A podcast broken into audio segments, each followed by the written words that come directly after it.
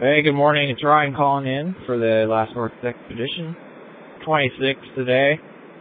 Sun's out, which is really nice to see. Uh, just a little quick up synopsis of yesterday is we woke up and was not so good weather. It was uh, just overcast, really uh, flat light that we would we're hoping it was, was going to burn off through the day, but it just never did.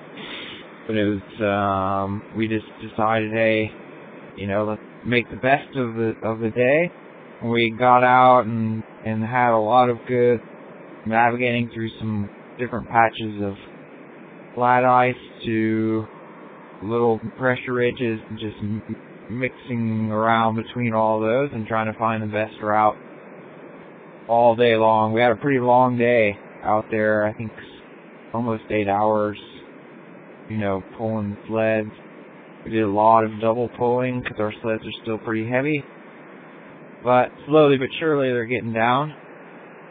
And, uh, you know, right now we can single pull our sleds and just make forward progress if there's decent ice, but especially in that flat light yesterday where we couldn't tell literally, uh, you know, 30 feet ahead or even 5 feet. Sometimes you can't see a snow drift in front of you. It just looks like flat ground.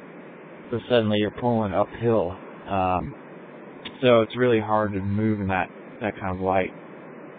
But we did well and made a lot of good distance, uh, as for right now. And that was a good welcome feeling and you know the few aches and aches and pains and stuff that's usual on this kind of trip. Eric's knees feeling a little bad, but it feels better today. That kind of stuff tends to come up and then work its way around the body. It's what my experience is. So we're brewing up right now, breakfast and and uh having a little coffee.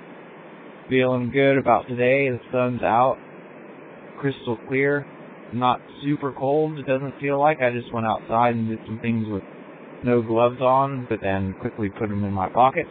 But just to give you a uh, feeling of what that's like, it's probably minus close to 30, but 25, I would say.